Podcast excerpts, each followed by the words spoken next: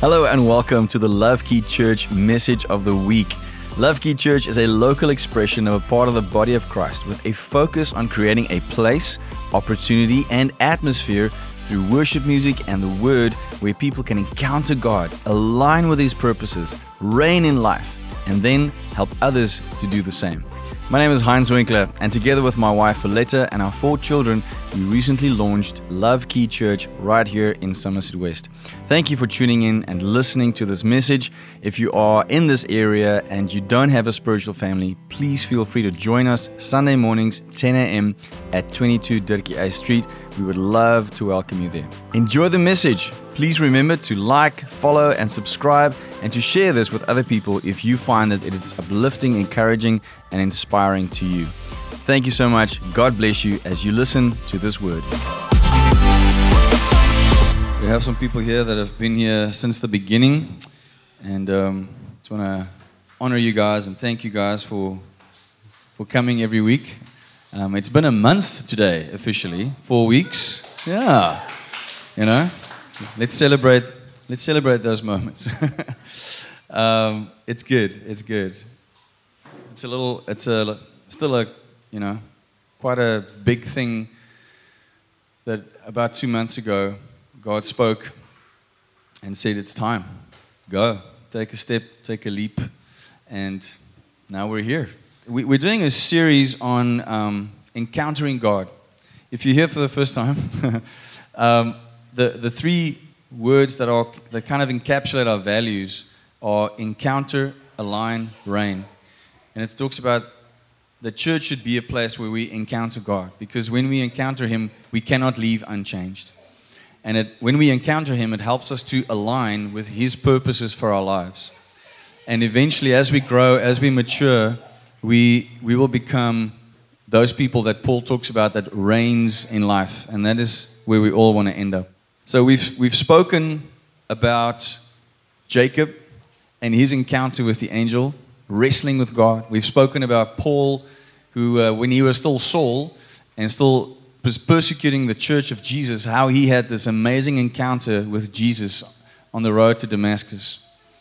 And today, because we are close to the time where most of the world remembers and celebrates the birth of Jesus, I thought it would be apt to speak about Mary's encounter with God. And, and as I spent time in this story, it was quite amazing to me how much there is that, that one can, can get from what is happening here and, how we can learn from this. So we're going to read that story just now. But before, before I do that, I, I, I, be, I believe that Scripture comes more alive when there's a personal testimony that we can connect to it. So I wanted to share a little bit of my wife and my story because there's a connection with the message we have today. So before we get into that, let's just pray for the word. Lord Jesus, I thank you that we can get together, that we can be together like this. I thank you that you have brought us together here for this moment and for this reason. And Lord, I pray right now, Holy Spirit, that you will lead me as I as I as I minister this word. I pray that your truth and your truth alone will be ministered, that nothing will be said or done that is not in line with your will and your word. Lord, I pray that every heart will be fertile soil to receive this word, and that you, that you will help all of us to not just be hearers of your word, but to be doers of your word. In Jesus' name we pray. Amen. In 2005, even uh, quite, a, quite a while before my wife and I were officially together, we, we knew each other at that stage, but we, we weren't a couple. I I had gone through quite a few months of um, just being counseled by a pastor at, a church, at our church in Joburg. And on this, this was kind of the final day of that whole journey. And he said to me, You know, today we are going to have a moment where you just ask Jesus to show you how he sees you. How does Jesus see your life? How does he see your future? And I had no idea what I was in for. And, but it was just such an amazing experience. And almost immediately, as, as I closed my eyes, I felt that Jesus was right there with us. And then I saw this, this amazing vision. Um, and it was this epic battlefield. If, if, if any of you have seen the movie The Lord of the Rings, okay, all the guys, most of them anyway. So um, it's kind of like that scene, and, and I saw myself dressed in armor on a horse and leading a bunch of people, and we were going into war. But we were, we were, um, we weren't, we didn't have traditional weapons. We were armed with, mus- with uh, musical instruments or voices, and we were so joyful. And we were going into this battle, and there was this, this dark army, like coming for us, and we we were totally outnumbered. But we went for it. And as we went for it, I saw God's hand underneath us and over us. And as we went into battle, there was this um, amazing thing that happened. The, the dark riders, best way I can describe them, were, were either being converted and joining us, or they were being destroyed, overtaken. And at the end, we had, we had the, the we won. We'll see oorwinning. we won the battle. And then, then there was this, almost like this epic movie shot on a mountaintop, and I saw myself standing by my wife, three boys, and a girl. And I couldn't see their faces, but I, I just knew in that moment that God showed me that I will have a wife, I will have three boys, and I will have a daughter. And a couple of months later, God showed me this is my wife. That's a, a long story on its own. And we, when we started talking about having children, she said, Yeah, I come from a family of four. Four kids sound great. Um, and I was like, Cool, great. And uh, so we, we wanted to just be married for a while and not have kids. And then eventually we were like, Okay, I think, you know, we should at least start to try, be open for the possibility. And, um, and then a long time went past that we didn't fall pregnant. And eventually we thought maybe we should just go and get tested and see if everything's fine. We did that and we found out that we have a less than 5% chance of falling pregnant naturally, which was quite a blow and not nice to hear. But I thank God for people around me that helped me to know that what the doctor told us was medical facts based on the evidence that he can see. But God gave me a word, and that is the truth. So the medical facts was one thing, but the truth of God was another thing. And I and we had to apply faith to that situation. And by the grace of God, as we did that and as we prayed, shortly after that, my wife was pregnant. And, and then we had another challenge because that very early on ended in a miscarriage. And it was a very, very difficult blow. And I have shared a little bit about that here a while ago. And, but once again, that was the facts, but we had to apply our faith to that situation. And with amazing people around us, amazing family supporting us, praying with us, the Holy Spirit really just comforted us, guided us through that grief and through that moment. And we were able to supernaturally work through that and get out on the other side without any bitterness or anger towards God or anything like that. And shortly after that, we got pregnant and we had three boys in a row, about two years apart. And then my wife was like, I'm done. and uh, and but I just knew there was there was still this one this one daughter that was on the way. I just knew it, and um, so there I think you know my wife was giving me some facts. She's done, and I'm like, mm, I'm going to apply faith to this situation, and just keep waiting. And by by the grace, sure, okay, this uh, this very this very marriage seminar, though. Um, all right. So we had the promise of children, we had the challenge of faith over medical facts, and in the end, the there was the triumph of God's truth. And that is also what I was able to see in this amazing story of Mary. Little interesting fact the book of Matthew, Mark, and John doesn't tell this story. They don't mention the story of Mary being visited by the angel at all. It's very interesting. Matthew talks about Joseph's encounter, and I want to talk about him next Sunday. That's my plan at this stage, anyway, unless God tells me to do something else. But Luke goes into detail in the story of Elizabeth and Zechariah, the parents of John the Baptist, and then he goes into detail in Mary's encounter with the angel. So I want us to, to quickly read that um, story.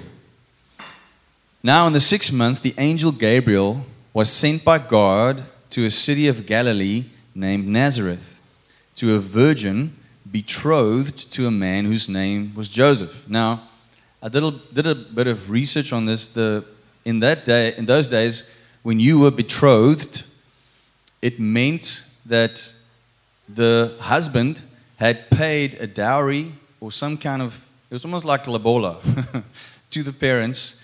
And then that, that young girl, and they were typically anywhere from age 12 and up, very young. It's not clear how old Mary was, but she was probably a teenager or just over a teenager. She was very young. And for a year, she would then belong to this husband before they actually got married. So, this is in that time when the angel appears to her. The virgin's name was Mary. Now, twice now it's spoken of a virgin. So, it's like really giving us that fact that she's a virgin. The virgin was Mary, and having come in, the angel said to her, Rejoice, highly favored one. The Lord is with you. Blessed are you among women. Blessed are you among women. But when, we, when she saw him, she was troubled at his saying and considered what manner of greeting was this. Then the angel said to her, Do not be afraid, Mary, for you have found favor with God. And behold, you will conceive in your womb and will bring forth a son, and shall call his name Jesus. He will be great and will be called the Son of the Highest, and the Lord of God will give him the throne of his father David, and he will reign over the house of Jacob. Remember Jacob from last time? the house of Jacob, who had the 12 tribes, and his kingdom there will be, will be no end. And of his kingdom there will be no end. Then Mary said to the angel, How can this be since I do not know a man? She's giving him a fact. And the angel answered and said to her, The Holy Spirit will come upon you, and the power of the highest will overshadow you. Therefore, also, that you that Holy One who is to be born will be called the Son of God. Now, indeed, Elizabeth, your relative, has also conceived a son in her old age, and this is now the sixth month for her who was called barren. Two facts that he's saying about Elizabeth. For with God, nothing will be impossible. Then Mary said, Behold, the maidservant of the Lord, let it be to me according to your word. And the angel departed from her. So while I was, the, the, the official title of my message today is Faithful, Favored, fruitful. And there's a sequence of events. When we look at Mary's life, we see that she was considered to be full of faith. She believed in God. And that is the reason why she found favor with God, is because she had faith. And then the angel said, You will be fruitful. So her faith gave her favor, which led to her being fruitful. And um, if you know me a little bit, you will know that I, I really enjoy language and I really enjoy puns and I really enjoy when language comes alive. And God knows this about me. so as I was going through this, um, I felt God give me this funny little thing. Normally, when people, you know, want you to be realistic about what's really going on, they will say something like, "Hey, you got to face the facts." You know, got to face the facts, deal with it, get over it, whatever. Normally, it's when you're dealing with something really difficult, right? But I felt God say to me and, and to say to you this morning that our takeaway from this piece of scripture is to faith the facts. See what I did there? You got to faith the facts. Just before this, we read about Elizabeth who conceived at old age after being barren. And, a, and her husband prayed and he got an answer. But even though Zechariah prayed, probably for years while he thought it was still possible for his wife to conceive. So, probably before she was considered old, and well, she was probably considered barren because that's why I was praying. But it was a while ago, and the, now he's a priest. He goes into the holiest of, holiest of holies. He is praying for the nation. An angel appears to him right next to the ark of the covenant. Like he is the priest, he is the man of faith, supposedly for the whole nation of Israel. An angel appears to him and says, Your prayers have been answered, and your wife will conceive, and you will call him John. And he told him about how huge this guy's life will be. But he doubts. His response looks actually a, a bit similar to that of Mary's. And I was initially like, so what's the difference here? But the words that Zechariah said is, How do I know? How would I know that this will happen? Whereas Mary said, how will this be? And it's a slight difference, but Mary didn't doubt that it can happen. She was wondering how it will happen.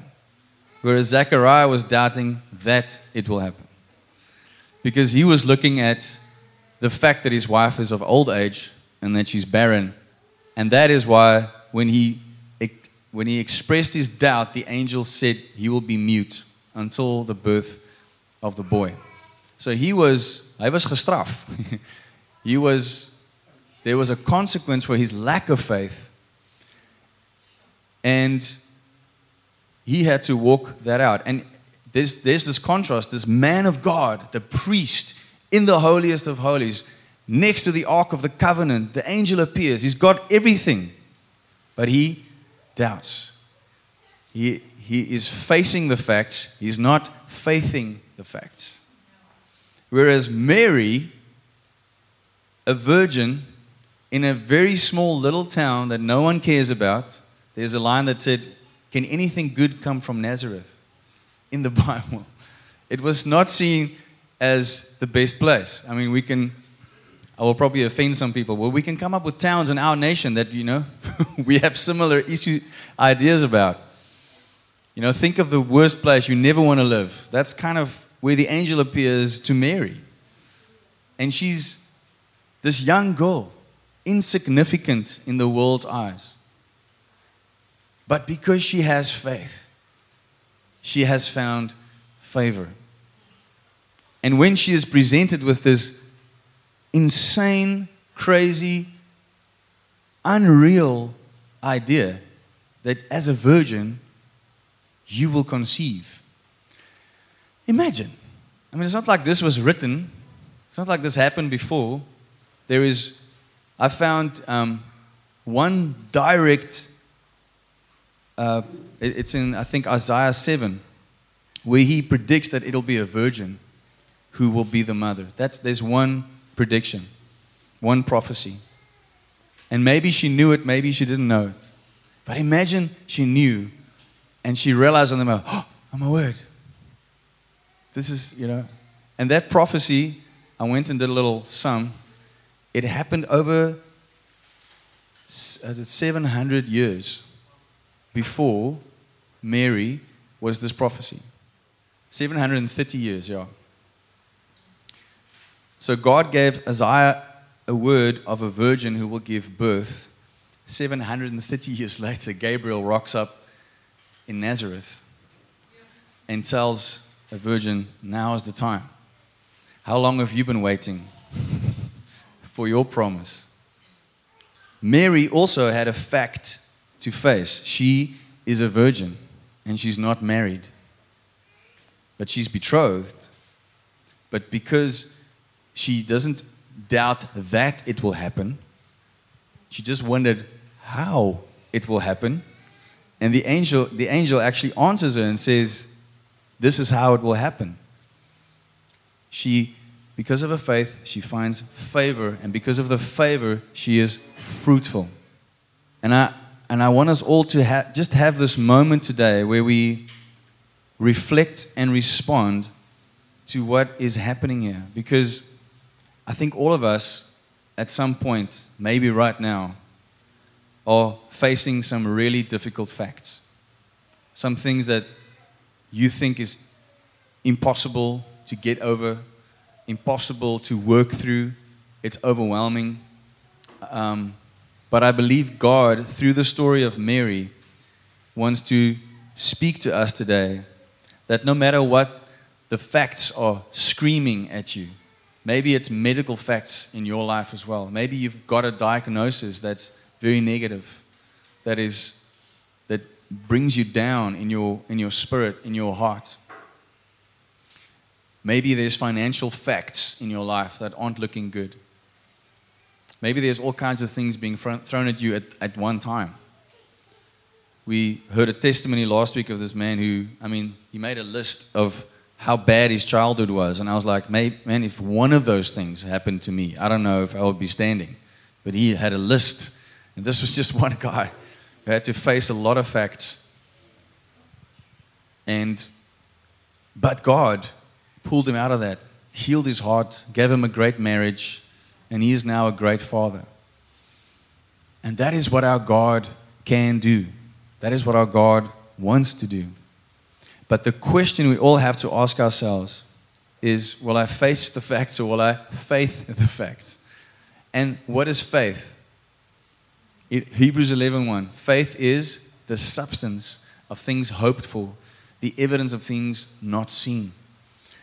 What is that substance? That substance is the Word of God. Either the Bible, His Word, or a word that you got from Him, that you know that you know. God has said this to me. The way that He showed me my children, and I knew that I knew. I will have three boys and a girl. I just, I knew it. No one could take that away from me because I saw it. And yes, maybe I sounded crazy at times, but I knew that I knew. And the timeline was nothing as to what I thought it would be. But sometimes we do that. We get a prophetic word or a promise and we apply our own timeline and put an expectation on it. And now we have an expectation of God. And when that expectation is not met, when our timeline is out, then we get disappointed with God. And when we get disappointed, we can get to that place of bitterness toward God. What happens the next time you get a word? You doubt. You face the facts instead of faithing the facts. Because what if, what if this doesn't happen again? Because you assume now God was not faithful. You assume that because it didn't happen in my timeline, he, his promise didn't, doesn't stand. But imagine getting the promise of a virgin being the mother of the Messiah, of the people of God, and them waiting 50 years, 100 years, 200 years, 400 years, 730 years. Do you know how long um, Noah waited from the moment God said to him, It will rain, and it's never rained before? At that stage on the earth, it had never rained. And God said, It's going to rain. He didn't even know what rain was waters will come and you will need an ark. Okay? How long from there, when he built it till the flood came? Do you know? 90 years. 9 0. Imagine for 90 years people mocking you, joking with you, thinking you're nuts. But you know that you know. You have a word. I know a guy his name is Jesus. so I want each of us to just take a moment today and, and reflect. What are the facts that I, if I think of them, I don't think God can fix this. I don't think God can overcome this. I don't think this is impossible. What are those things that you are facing right now? And then I want you to take a moment where you, in your mind's eye, in your spirit, spirit being, use the imagination that God gave you and see how you bring this to Him and ask Him, Lord, I know what the facts are, but I want to know what do you say about this? Maybe you have a word already about this. Remind yourself, remind God of that word. Say, Lord, you said. Remember Jacob from last week? He was caught between a rock and a hard place. And he said to God, You said that you will take care of me. He was reminding God. Did God need reminding? No. God can't forget what he told. And he is faithful. He's not a man that he should lie. And he, his word, he says himself, his word is, is more powerful than he can't overcome his own word. When he's spoken it, it will happen. So if you have a word from God, you can stand on that word. It is your substance that gives you the right to hope. But be wary not to hope to attach hope to your own timeline and your own specific expectations. Let God guide you in, in how it will happen. His word is a lamp unto our feet and a light unto our path. It's not a spotlight to our futures. We have to walk it out with Him. All right, so let's take a moment. I want to play some music in the background. Just close your eyes. I know there's some distractions, but let's try to focus and just bring these things that you may be struggling with to God. Just say, Lord, I know what the facts are. But either you can say, Lord, I want to remind you of the word that you gave me. Maybe it was scripture. Maybe it was a prophetic word. Maybe it was just you sensing strongly that God told you this will happen. And just remind Him of that. Maybe you are facing facts and you don't know what to do with them. Bring them to God and say, Lord, what do you say about these facts?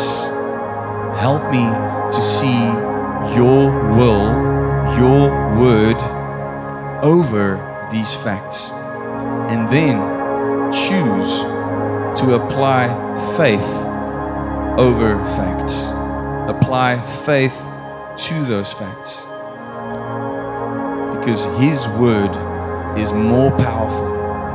Nothing is impossible with God. Let's just do that for a, for a few minutes.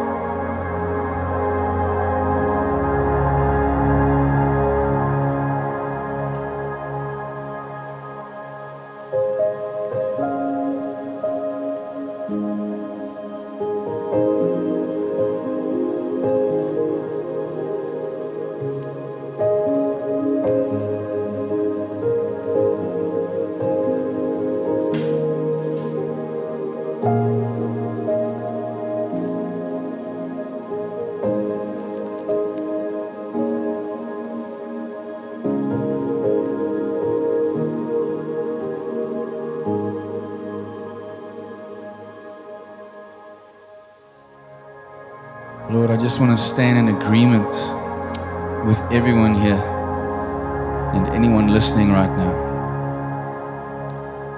Lord, we lay all these, these facts before you. And we want to acknowledge that we see them. We don't, we don't want to be delusional. We don't want to be unrealistic. That's not what we're doing here. But we want to just lay them at your feet and we want to ask, Lord, either, Lord, we want to remind you of the words that you have spoken that trump these facts, or we ask that you show us what do you say about these things. Because what is impossible for us, Lord, is possible with you. And I pray right now, Lord, that you will bring a peace and a rest into every heart in this place over those situations. That you will bring healing, that you will bring truth, truth that trumps facts, your truth.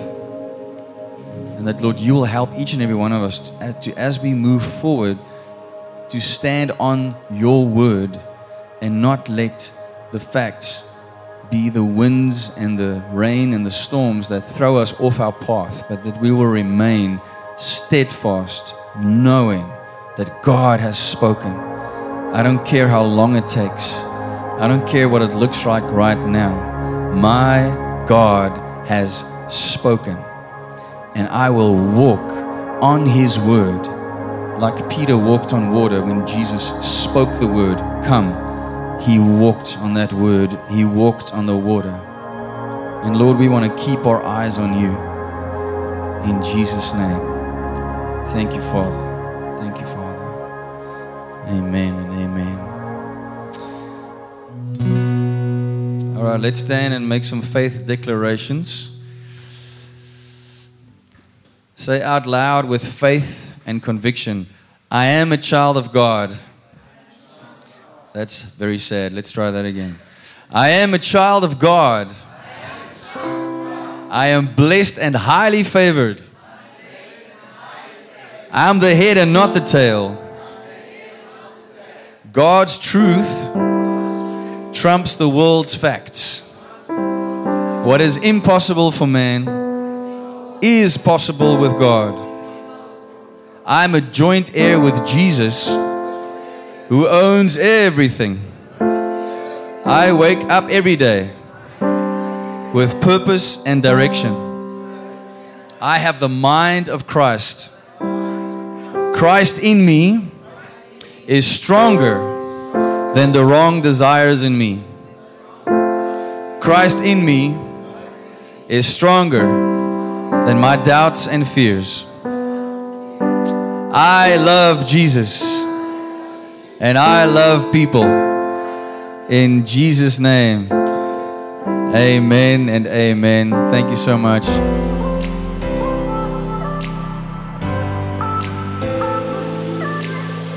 Thank you so much for listening to the Love Key Church message of the week. We trust that you found that encouraging, inspiring, hopefully challenging in a good way and that you will come back next week to listen again. We want to invite you once again that if you are in the Helderberg area and you are looking for a spiritual home, to join us Sunday mornings at 10 a.m. at 22 Dirkie Uys Street. May God bless you and keep you and make his face shine upon you and your family. Bye bye.